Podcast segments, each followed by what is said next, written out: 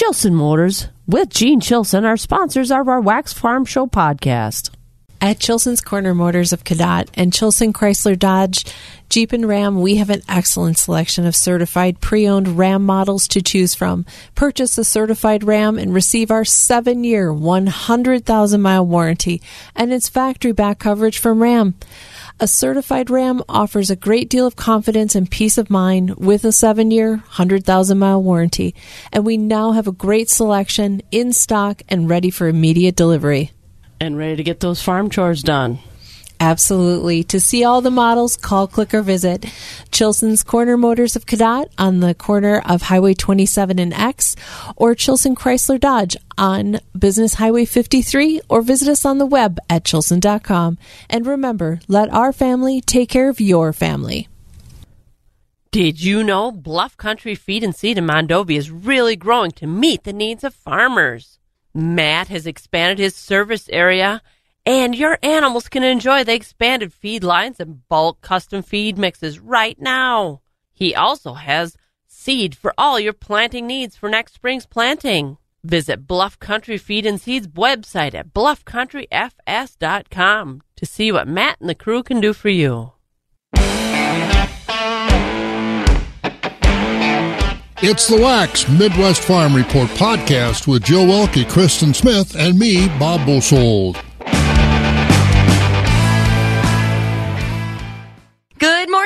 I'm Kristen Smith along with Jill Welke. Good morning, Jill. And how was your weekend? It was good. I'm a little sore from that snow last week. Um, looking at you, I think you're more than a little sore.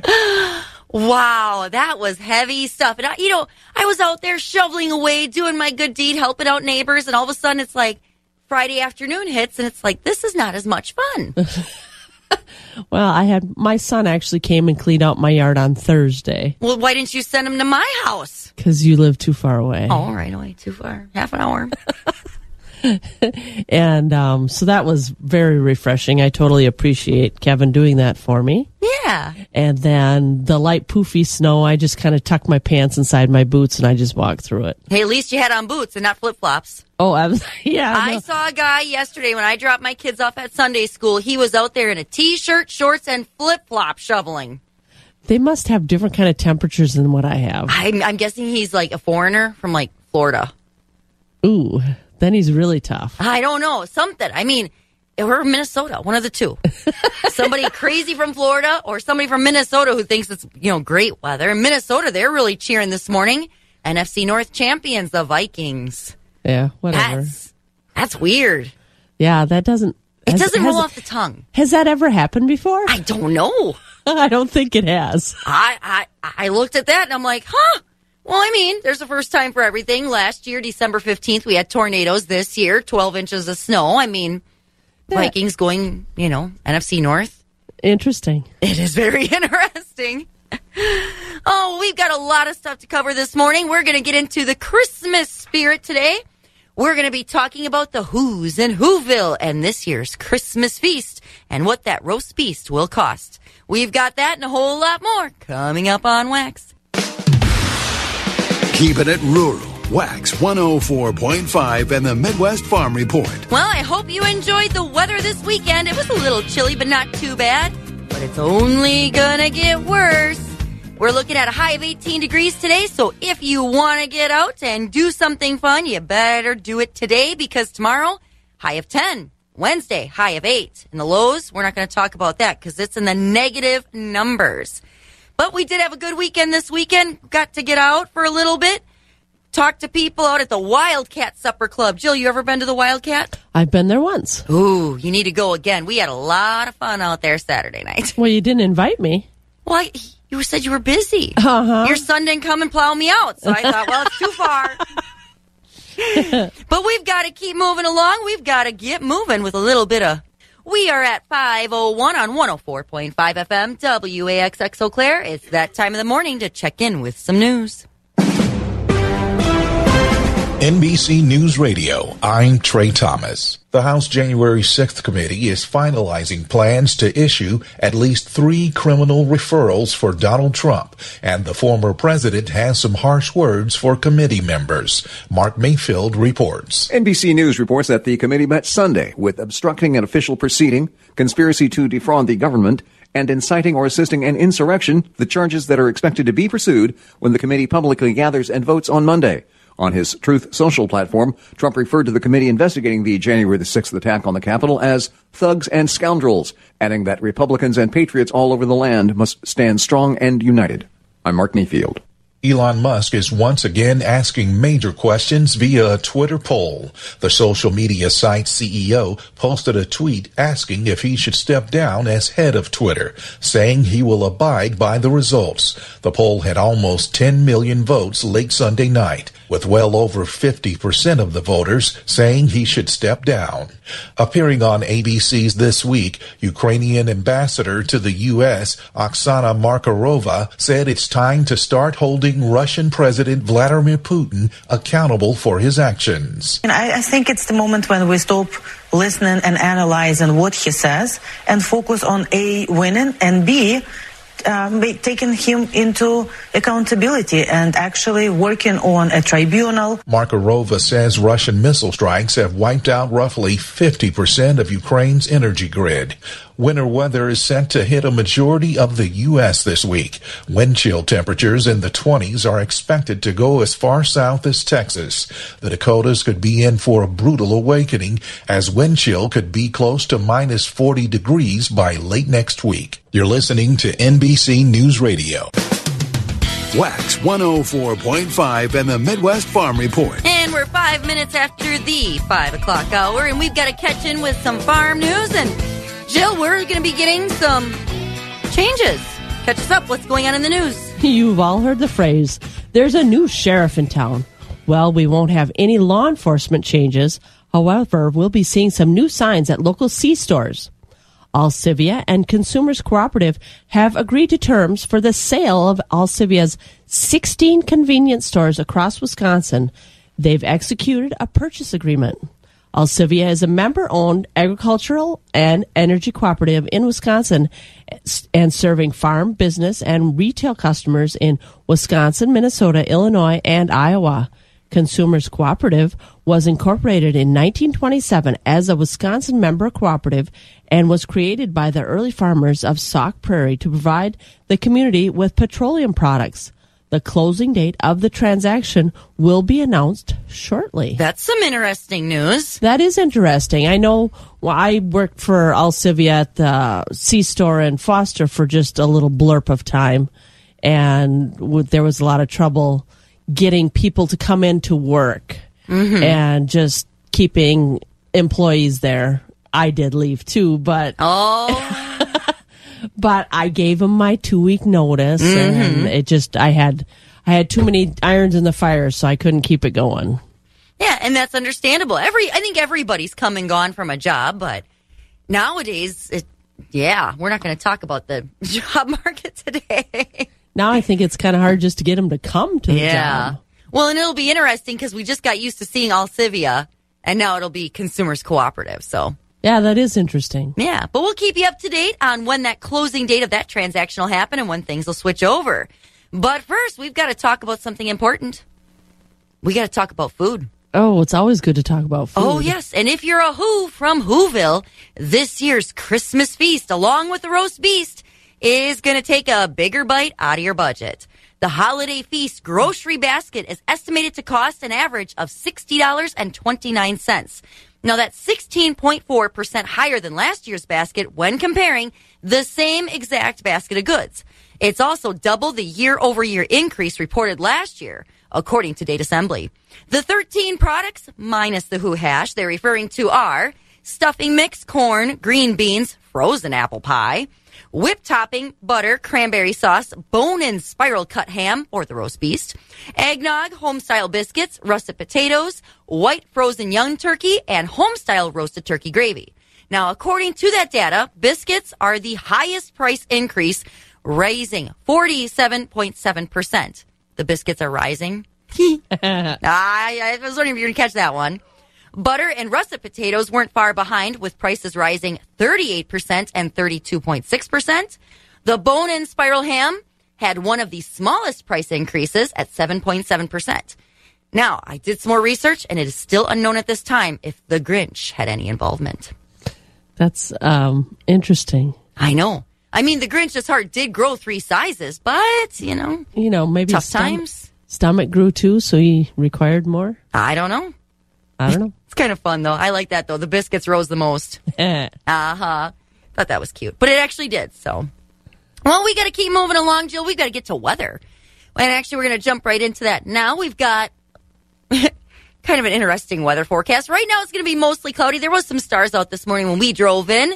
Snow a little bit later on. Looking at that high of 18 degrees tonight. There's going to be some snow showers. One to two inches, they're guessing, with a low of five. Tomorrow, partly cloudy with a high of 10. Tomorrow night, mostly clear. And you know what that means in the winter? It's going to get cold. Negative six for a high at night. Wednesday, partly cloudy and some snow, high of eight. Wednesday night, cloudy and snowy, low of negative six. Right now, Eau Claire is at negative one. Lacrosse, zero. Marshfield, six. Green Bay, 13. Rice Lake, whew, chilly, negative five. Wausau's at eight. Madison's at five. Milwaukee's at 11. Medford at six. So it is chilly outside. So make sure you get the coat, the hat, the boots, the mittens, scarves, you name it, bundle up because it's going to be cold. And we've got your morning markets and they'll be brought to you this morning by Rural Mutual Insurance. And then we've got some more fun stuff coming up next. Agriculture. It's a Wisconsin way of life. Wax 104.5 and the Midwest Farm Report. Markets this morning are brought to you by Rural Mutual Insurance and Jill Welke. Lead us off. What's going on in the markets? Here we are at the cash livestock. Choice fed beef steers are 143 to 152 with mixed at 108 to 142. Choice fed beef heifers are 144 to 150 with mixed at 101 to 142. Choice fed Holstein steers are 128 to 148 with select and silage fed steers 94 to 126. Cows are 60 to 87 with bulls at 70 to 97. Butcher hogs are 55 to 83 with sows at 45 to 49 and a half. Boars are 20 and a half and down. Shorn market lambs are 105 to 114. Feeder lambs are 131 to 280. Ewes are 60 to 95. Small goats are 10 to $185. Medium goats are 125 to $220. Large goats are 120 to $250 and nanny goats are 175 to $210. Excellent, Jill. Thank you. And looking at the mercantile exchange, we've got live cattle for December at 155.05. That's up a dollar. February's at 155.77, up 92 cents. April's at 159.70, up 77 cents. Feeder cattle for January is at 183.77, up 72 cents. March is at 184.70, only up 2 cents. April was at 188.12, down 12 cents. Lean hogs for February is at 85.77, up 4.12. April's at 92.72, up 3.55, and May is at 98.77, up 2.92. On the Chicago Board of Trade, on we have your March corn down four cents at 6.48. March oats down two at 3.36. Your March beans down 13 cents to 14.70. Your March soybean meal down $9.80 to 4.50.40 a ton. Your March wheat just down a fraction at 7.53. Switching over to the dairy side, barrel cheese on Friday took a hit down three and a quarter cent to $1.74. Your blocks down 11 and a half cents to $1.97 and three quarters. Your double A grade butter, that jumped up though, up four and three quarter cent to 285 and a half. And your class three futures for December down four cents to 2050, which was the same price last week Monday. January down 40 cents to 1924, also the same price as last week Monday. February down 20 cents to 1907, March down 12 at 1934, April down 15 to 1962, and those markets were downward trending through July of next year. And that's a look at our morning market so far. We'll have more coming up later on. And again, market markets are brought to you by Rural Mutual Insurance. So if you've been paying attention to the show since we, right before we jumped on, and Jill, you probably remember, what was the first song I set into motion this morning? It's a mean one, Mr. Grinch. Okay, so we talked the Grinch, and then we talked about, what was the next song? It was the Santa song by the Oak, Ooh, Oak Ridge she's Boys. good. And I mean, Santa needs something to pull his sleigh, so what did he have next? Well, you must have had your reindeer song, Yeah. What's left? your chipmunk song. Any parent who's had kids knows the Chipmunk song. Chipmunks with David Seville. And Jill, you probably remember your kids listening to that song, don't you? Oh, absolutely. And they always swing the hula hoop and yeah, I don't know. See, our hula hoops are kind of rough around our place. They usually ended up kind of bent, so they didn't really hula very well. well, they're not They just exactly kinda- metal. well, they just kind of hooped. They didn't hula. we got a bunch of hoop and hoopla going on this morning here.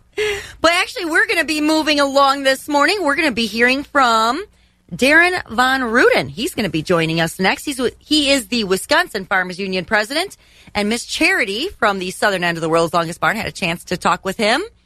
So that'll be a good good conversation. It should be. It was down at the Wisconsin Farmers Union convention in Wisconsin Dells. I was down there on Saturday for a blurb and talk to some people too. Excellent. So that will be coming up right here on Wax.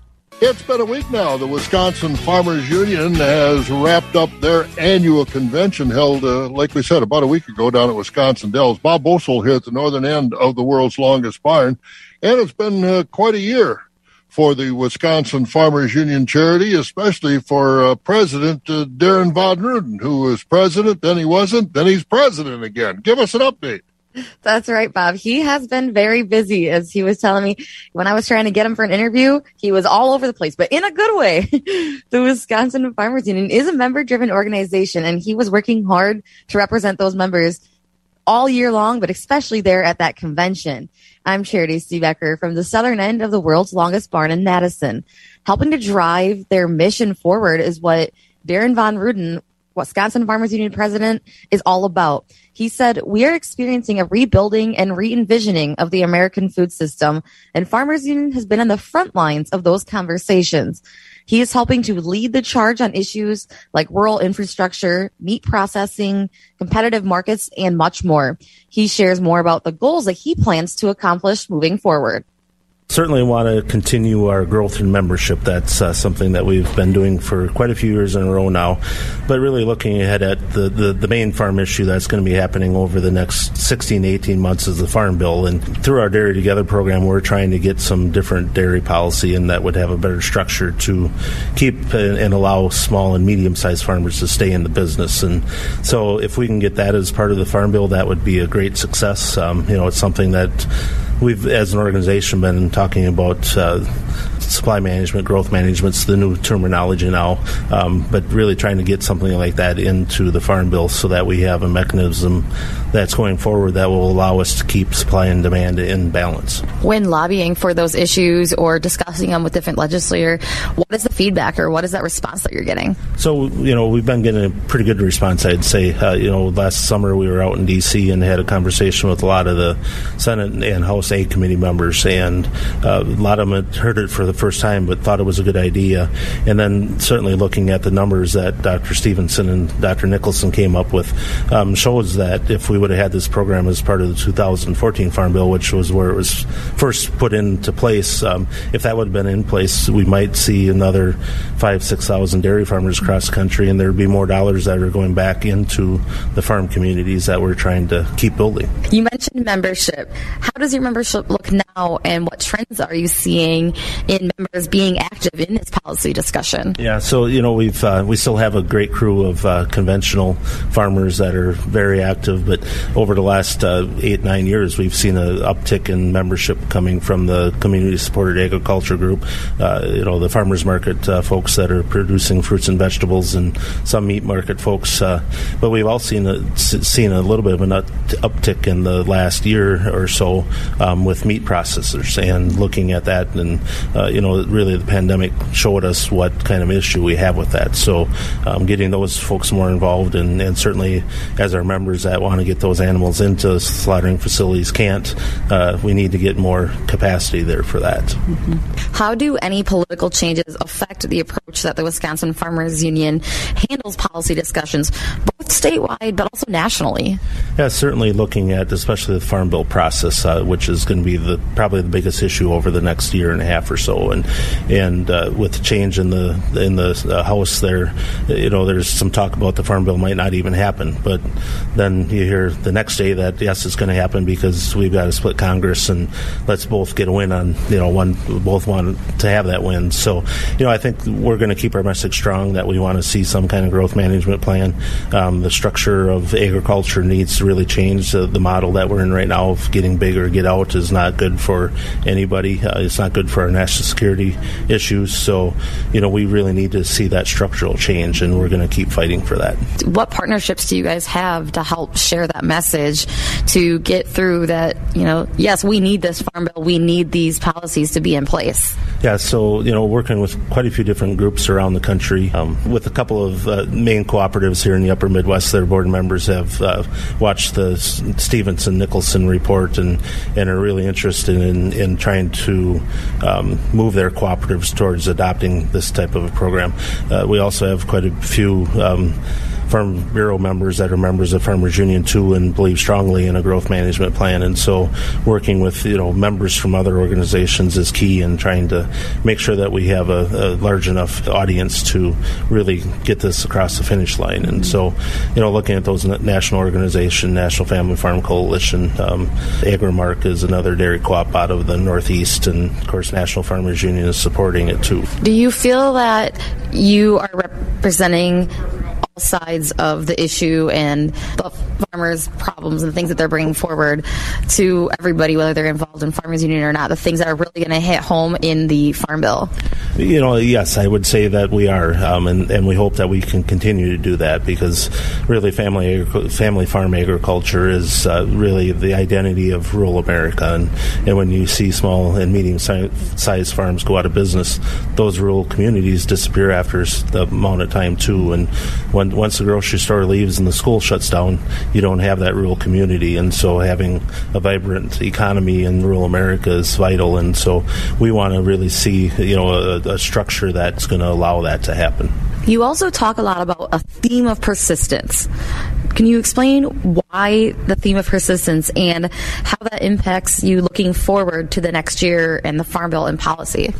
Yeah, you know, it, uh, it all started one morning watching CBS Morning News, and uh, the, the reporter was talking to some kids that had started digging up a stone when they were in kindergarten, and you know thought it was just going to be a stone, and ended up being a boulder. And it took them through their fifth grade year before they actually got the boulder dug out um, and exposed the whole thing. And so, you know, just looking at that, you know, when kids that age can be persistent to make something happen or get to the get to the goal line. You know, that's something that that's Farmers Union and a lot of farm, farm organizations really, you know, we want to get to the end line to make sure that things are better for our members in the local communities. And so, with the persistence of the Dairy Together movement and, and really talking about growth management for for many years already, but you know, we're not going to quit because we're told no. And I think telling our members and getting our members to um, feel that, you know, yes, you might have said no no today, but tomorrow you might say yes. So we're going to keep talking about it in supporting those members, what are the challenges of maintaining a farm organization with the staff challenges? And you guys aren't the only ones. So, what do you see as the challenges that organizations are trying to do this type of work going forward with these staffing issues? Yeah, I think you know the biggest issue there is, is is there enough people out there to fill the positions? You know, and that that's something that's not even, that's not just a farm organization issue. It's throughout the whole economy. And um, you know, I think the the, the idea, the ideal. Um, you know, having a real understanding of what you want to see happen, what your members want to see happen. Um, and if you get wins here and there throughout the process, uh, people want to be a part of that. And so, you know, just having the, the structure in place to make sure that we can continue to talk about the issues that really need to be discussed and then getting those wins. Um, it helps to keep staff, it helps to keep members. And, you know, we're, we're in that growth process yet and certainly um, want to continue down that road. And as we get more and more members, hopefully we can get some more and more wins. You know, I think the biggest thing there is is identifying those members that want to be active and want to want to go and talk policy and go to DC and go to Madison and, and are willing to put those hours in to get the, the policies in place that we want to see. And again, that is Darren Von Ruden, the president of the Wisconsin Farmers Union. Some interesting stuff there. And Jill, you had a chance to be down there as well as you were saying earlier. What? How was the vibe down there? Was it positive and kind of energetic? It is very positive and energetic. They had a lot of good things going on. They it's um it's an organization that I think that they really want to work together and they really want to aim legislation towards what is really needed. So Mhm. there's a lot of good discussions and courtesy and it was there was a lot of positivity. So I'm thinking they're they're doing a lot of good things down there. Excellent to hear. Good, good, good. And we'll be hearing more reports coming from the Wisconsin Farmers Union's annual conference coming up probably this week and in the next week. And yeah, always good stuff.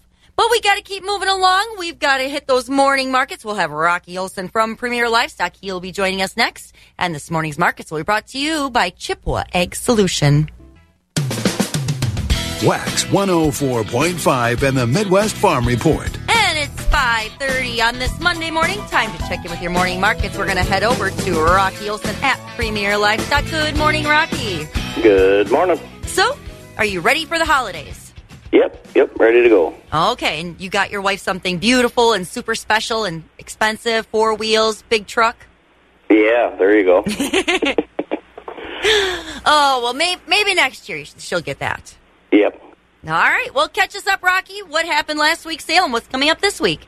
Uh, thank you, Kristen. Good morning, everyone. This is how last week's market shaped up here at Premier Livestock. Uh, we did sell over 2,300 head of livestock last week. Fed cattle traded steady. High choice and prime Holstein steers 131 to 143. Choice and prime beef steers and heifers 132 to 148. Market cows steady. High yielding cows from 73 to 93. Most cows traded 57 to 72. Market bulls high yielding 83 to a dollar four. Lower yielding 82 and down. Newborn Holstein bull calves steady to strong. Most Holstein bull calves last week from 85 to 175. Now Monday the calves were higher. Uh, we sold the top Holstein bull calves from 180 to 245 dollars per head on the Holsteins. Beef calves 125 to 385. Uh, big week this week at Premier Tuesday. Special feeder cattle auction, bred beef cow auction. Expecting 800 to 1,000 head of feeder cattle. Uh, 75 to 100 bred beef cows. Auction uh, also features 150 Belingo feeder cattle. Uh, they're coming from the Midwest Belingo Association. Uh, going to be all calves will be weaned over 45 days. Uh, they're going to have two sets of shots. Full listings online. Uh, then Wednesday, special dairy cattle auction. Very, very big run of dairy cattle for this week. Uh, that gets underway at 11 o'clock a.m. We got 28 fancy Jersey crosses, uh, the exceptional kind, mostly two-year-olds. Guys, uh, if you're looking for the really good crosses, these are the ones that are all parlor freestall Kemper Dairy. Here's 60 very nice registered Jersey cows. They're coming from Jinx jerseys. Uh, they'll be all stages of lactation. We also have some uh, registered brown Swiss, and we have some fresh heifers that are purebred Fleck V's. Lots of top Holstein parlor freestall cows as well. Uh, be over 85 Holstein parlor freestall cows from some of our top consigners. Uh, we also have some registered cows coming in from Todd Stanek, very fancy there. Uh, has some fancy groups of springing heifers. One group of 25 exceptionally good uh, springing heifers. Uh, also has some registered Holstein breeding bulls. All the details, pictures, and videos of some of these cows we're selling on our website at PremierLivestockAndAuctions.com. Questions, give us a call, 715-229-2500. And Kristen, that's how it shaped up. Excellent. So now you're going to be open all this week, and like, what are your holiday hours with the holidays coming up? Okay, so we are going to be open Monday as usual. So there will be really no sales schedule changes with uh, New Year's and uh, Christmas. So Okay. Be open as usual. Good to know. And what kind of traditions do you have in your family? Do you do something fun and exciting like um, National Lampoon's Christmas Vacation, where you take a day and go sledding, or you decorate the tree together? What do well, you guys we do? do we do do that, but uh, hey, it's it's pretty standard. Something Standard different stuff? all the time. Nothing's just uh, set in stone. But uh, no, get together family, and like I said, yeah, we do do the tree together. Which this year, I actually think we're early. We did it right after Thanksgiving. So. Yep. Awesome. Well, if I don't talk to you before the holidays, have a Merry Christmas, Happy. New Year, and I'll be back in January. All right, thanks a lot. All right. Thanks, Rocky. There he goes, Rocky Olson over at Premier Livestock. And Jill, what are your family's traditions? Do you guys do anything super fun? Get out of the house and go like caroling or decorate the trees together? What do you guys kind of do as like a traditional thing you always do? We always decorate the tree together, and we've made Christmas cookies together, but it kind of comes and goes now with the, my kids are all out of the house, so it, What's the popular Christmas cookie in your house? they like the cutout cookies with the homemade frosting on them. And I did not make any of those. I made I made uh, Fruit Loop Fiestas. I made s- Fruit uh, Loop Fiestas. Yeah, they're like a really buttery cookie, and then you roll them in crushed Fruit Loops. Oh, interesting. No, I didn't bring any for you. Um, and then I made snickerdoodles and I made M&M cookies and I rounded up my evening with um, peanut butter cookies with the star in them. Ooh, it sounds delicious. And you know what else is going to be delicious? Our forecast. We're going to jump in with our weather right now. We're going to head over to Skywarn 13 meteorologist Mike Dandria. Mike, are you giving us a delicious forecast for this beautiful week? I guess it depends on what your uh, term of del- delicious, how you would define that. But Well, it's some- supposed to be good news. It's the season, Christmas season, the time for giving and hope and joy. well, true, and it, it'll look like uh, some sugar is falling from the sky uh, Oh. later this afternoon. Powdered sugar or granulated sugar? You know, like rain, snow. More of uh, more of a powdered because uh, Oh, powdered it'll be it'll obviously be a little cooler, uh, and we'll have some clouds move in throughout the rest of today, and well, eventually leading to those snow showers later this afternoon. Some minor accumulations are possible as our highs only climb to the upper teens. Later on tonight, dipping into the mid single digits. We'll tap into more sunshine going into tomorrow with highs only into the low teens, and by Tuesday night we'll be back well below zero again.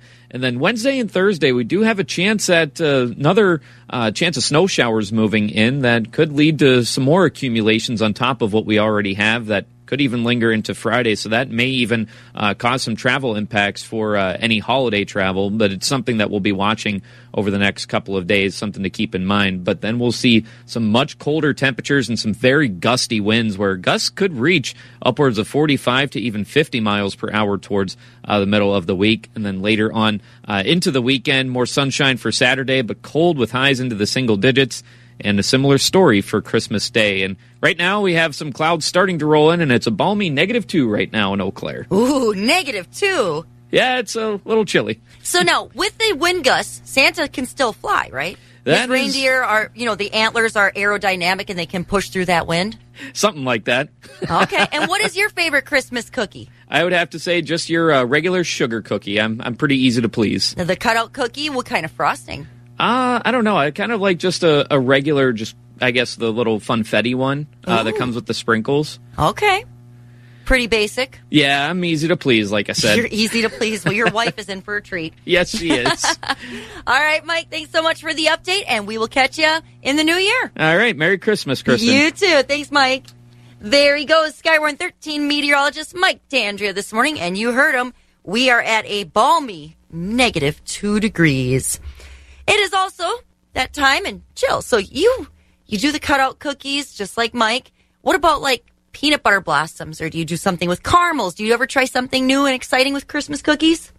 I like the peanut butter cookies that you roll in chocolate. Those Ah, are pretty the- good. Those are good. Those are good. I actually tried a new one this year. You take obviously flour because you need that as the main cookie base, but then like a three quarter cup of cocoa, Okay. and then you mix up the dough. You have to refrigerate it for like a half hour to an hour. Take it back out. You make it into like a ball. Push a Rolo in it, and then close it around it and bake them. oh wow. Ooh, Those sound delicious. they are horrible. you do not want to try them. They are so bad. I make sandbakkels too. I guess I didn't make any of those yet this year. Ah. I always like making Christmas cookies. I think the most tedious ones are the cutouts. Because you have to roll the dough, cut them out, move them to a pan, bake them, take them off the pan, and then the frosting and decorating. Yeah, it's uh, I I don't mind rolling them and cutting them out. It's the frosting that always gets me because it's Yeah. like I try to recruit, I try to recruit some help to get that do- job done. Wait till those grandbabies get a little older. Yeah, well, I had one grandbaby helping me make lefse earlier. Ah. I made lefse again this last week, so Ooh, how many did you make this time? I didn't count them. Too many? No, I didn't make that many, but boy, I struggled with getting them. They kind of didn't roll out very nice for me, so Oh. I had some oops and ops, and so that just means more for me to eat, right? Well, there ain't nothing wrong with that. well, it's 21 minutes before 6 o'clock, and actually, Morgan's waving at me. She likes my Santa hat this morning. Good morning, Morgan, and catch us up. What's going on in the newsroom today? Well, good morning. Here's what we're learning today coming out of that weekend and into a new week. A Jefferson County deputy is recovering from injuries following a crash on I-94 yesterday morning. As authorities report, the officer was sitting in a patrol vehicle assisting a tow truck operator when another motorist struck the cruiser from behind. The sheriff's office says the driver who ran into the deputy was transported for medical evaluation. Wisconsin State Patrol is now investigating the crash. If you heard fire sirens heading into the weekend, it was likely a fire on Zephyr Hill. There was a duplex there as responders Responders in the Eau Claire area were on site. About $100,000 in damages estimated from that fire. The cause still under investigation. On the political stage, the State Department of Revenue is looking to return $640 million to Wisconsinites. The Revenue Department said on Friday that's how much money is available to be claimed from intangible assets, such as cash from forgotten savings accounts, uncashed payroll checks, or refund from insurance premium overpayment. The Revenue Department says that the money from safe deposit boxes where rent wasn't paid and stocks and mutual funds also on that list. Director of Tax Operations Aaron Egan said one of 10 people here living in the state has unclaimed property. As we look to public health, maybe you've been handing out the tissues or taking the temps. Well, you're not alone. Wisconsin hospitals are in the midst of a new surge of severe respiratory illnesses. Kathy Glenn here, Chief Nursing Officer at SSM Health St. Mary's Hospital in Janesville says if it's possible, you should try to avoid the emergency room. For the most part, when you're mildly ill, you can have a virtual visit.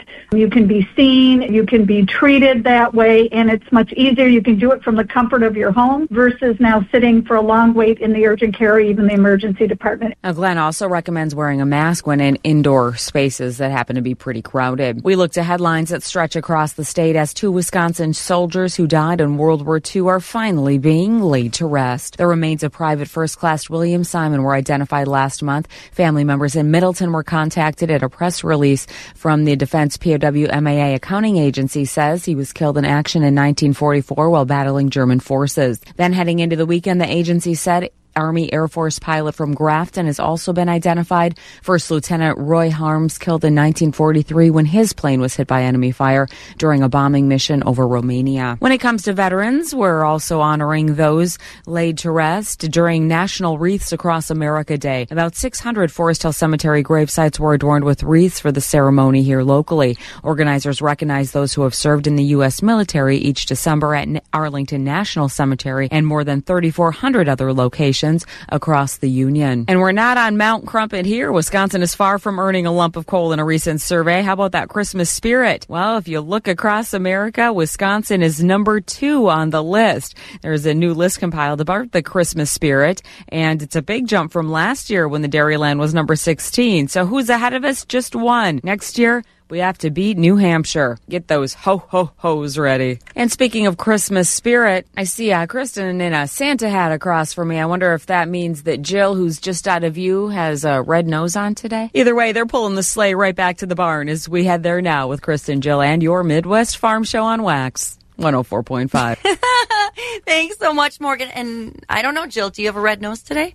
I do not. No. If I would go outside, it wouldn't take very long and to be red. True. And you can grab some sticks that, out of my, you know, gift bag and put them on as antlers. Uh, absolutely. Yeah, but we- I don't know if I want to pull your sleigh. What? what do you I don't know mean? if I, I don't know if I'm tough enough. That's all. Well, I need somebody to pull me right now. I think I'm just going to stay in this chair and have you like push me around the office. I think that'd be fun. It'd be fun to watch anyway. Oh yeah, until we get to the stairway. Yeah, that would be my luck too. I can just see it now. Oh, did she fall? Nope, she did it to herself. oh yeah, we're gonna have a busy morning here. well, we got to keep moving along. We've got morning markets; those will be coming in next. So yeah, stay tuned. For those who work in acres, not in hours, Wax 104.5 and the Midwest Farm Report. And it's that time of the morning to check in with some markets. We're going to head over to the Equity Altoona Barn and check in with Jim Lindsay. And Jim, catch us up. How did the sale go last week? Choice beef steers and heifers $1.20 to $1.46. Choice dairy cross steers and heifers $1.20 to $1.45. High yielding choice and prime Holstein steers $1.30 to $1.43. We had an extreme top of $1.47 and a half.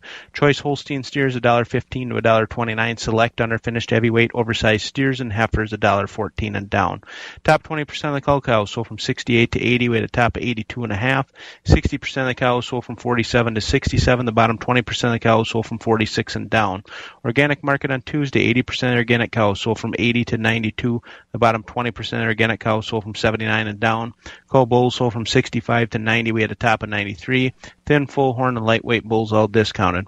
80% of the 95 pound up Holstein bull calves sold from 40 to $130 per head. Light poor quality calves sold from $40 per head and down. Quality beef calves sold from 100 to $340 per head. All feeder sales are live at, on Cattle USA. If you have any questions about how to register as a bidder on Cattle USA or to consign cattle to upcoming sale, feel free to give us a call at 715-835-3104 to check out our early consignments. Go to the Equity Livestock Market Consignment page and click on the Altoona Market. This has been Jim Lindsay reporting from Equity Livestock in Altoona. Have a great day. The crack of dawn never sounded so good. Wax 104.5 and the Midwest Farm Report. And we got to continue with those morning markets. Jerry Fitzgerald joins us now from the Stratford Equity Barn. Good morning, Jerry. Well, Kristen, and a good morning to you, and also to you, Jill. And uh, well, you guys are in the festive spirit this morning. Yes, we're playing Christmas music, talking about cookies. What's your favorite Christmas cookie? Anything with frosting on it. Well, that does not narrow it down.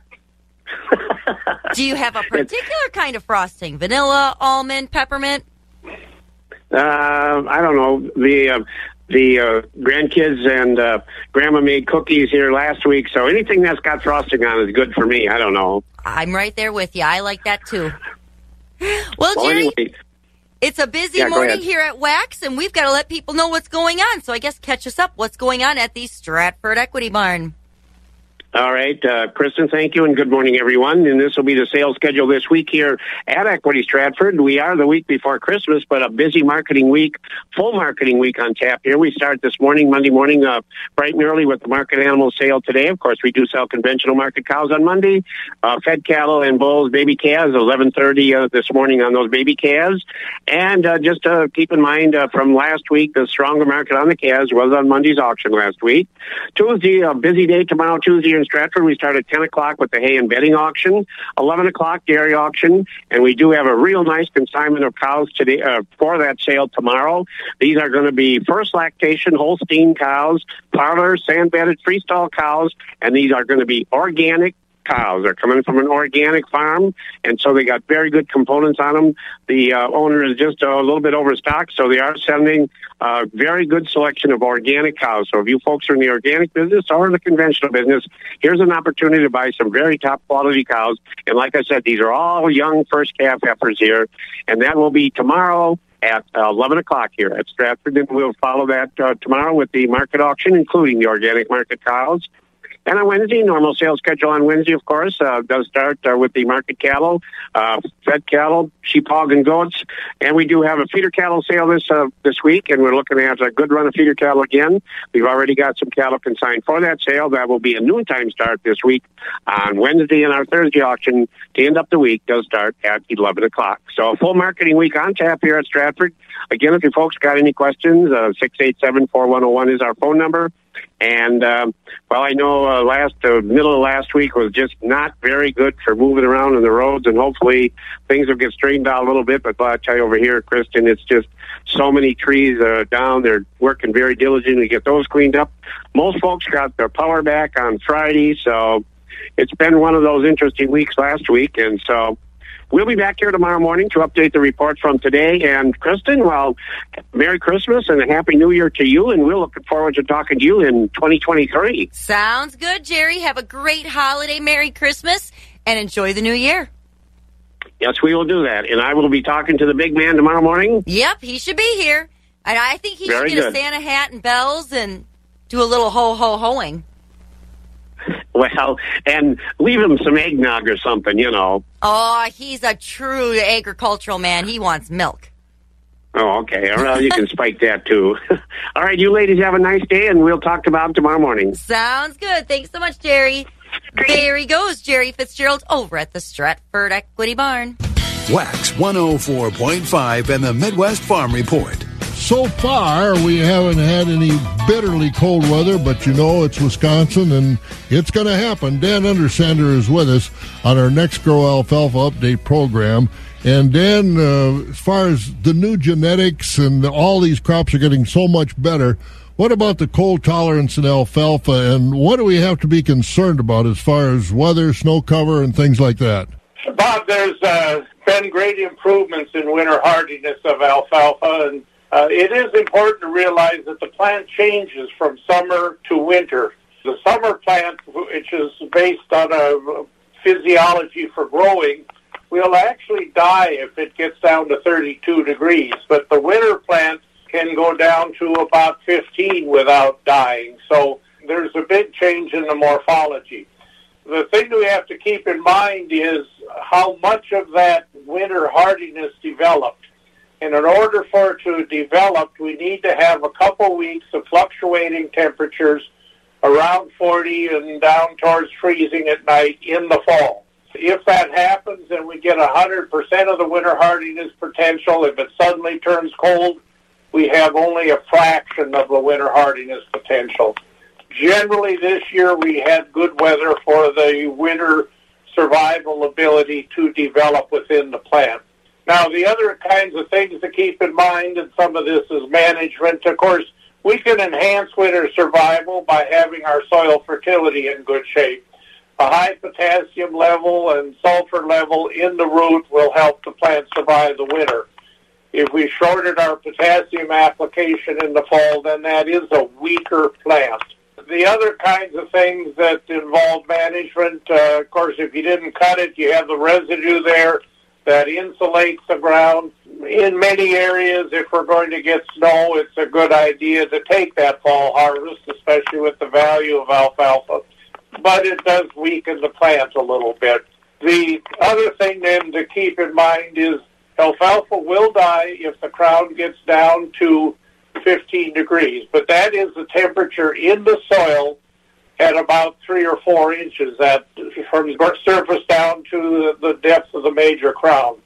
If we have good snow cover, we seldom get that cold in the soil, and so alfalfa survives. If we have a long period of really cold weather, like zero to 10 degrees, and no snow cover, then the ground surface gradually gets that cold, and then that alfalfa plant will suffer.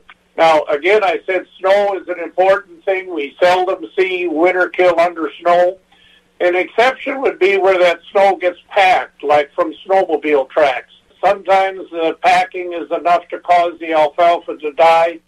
Sometimes it simply kills the uh, shoots that were put down last fall and as the alfalfa greens up in the spring, you can see the snowmobile tracks because the alfalfa is shorter and the yield is less. A number of factors impact winter survival. Uh, generally, alfalfa has a good ability to survive the winter, but a significant portion of it depends on the way we manage that alfalfa. We should go back and think about what we did the last few months and and decide if we treated that alfalfa appropriately for a good and rapid green up and a high yield in the spring. Thank you, Dan. So at least so far, the weather is uh, so far so good. Snowmobiling and things like that, uh, you can control that in your stands. But uh, they'll make it through the winter if they're taking care of those alfalfa stands. Dr. Dan Undersander, our state forage specialist, with us once again on our NexGrow Alfalfa Update program. Thank you so much, Bob. And we've got to take a look at our markets before we head on out and do some barn chores. I think Jill's going to help shovel this morning outside in the backyard. Absolutely. Awesome. All right, Chicago Board of Trade, we got your March corn down 4 at 648, your March oats down 2 at 336, March beans down 13 cents at 1470, March soybean meal down 980 to 450.40 a ton, March wheat down a fraction at 753. Country elevators in the area, we've got Baldwin at 603 for corn, 1395 for beans. Durand oh oh is at 594 and 1389. Mondovi at 605 and 1394. Elmwood's at 603 and 1399. Fall Creek, 585 for corn, 1374 for beans. Osseo's at 608 and 1399. Elk Mound is at 596 and 1397. Sparta's at 591 and 1375. Ellsworth is at 573 for corn, 1345 for beans. wheat and Grain and Chippewa, 590 for corn and 1408 for beans. Ethanol plants in the area. Boyceville's at 622, Stanley's at 608, New Richmond's at 605. On the dairy side, barrel cheese down three and a quarter cent to $1.74. Your blocks down eleven and a half cent to $1.97 and three quarters. Double A grade butter up four and three quarter cent to 285 and a half. And your class three futures for December down four cents at 2050. January down 40 cents to 1924. February down 20 at 1907. March down 12 cents at 1934. April down 15 cents at 1962. And then the markets were downward trending through next July. And Jill, it's my last morning with you until January. What are you going to do without me for two weeks? Um, hopefully I can get the board to run the way it's supposed to. I'm sure it will be just fine. It'll be just fine. It'll Well- be an adventure for me, just like it's an adventure for you to stay home with your kids. Yes. Oh, yeah. I might be begging to come back. well, you all have a Merry Christmas and a Happy New Year, and I will see you in 2023. And Jill, Merry Christmas and Happy New Year. Right back at you. Here she is. We're at negative two degrees right now in Eau Claire, looking at a mostly cloudy day, snow later on, but it's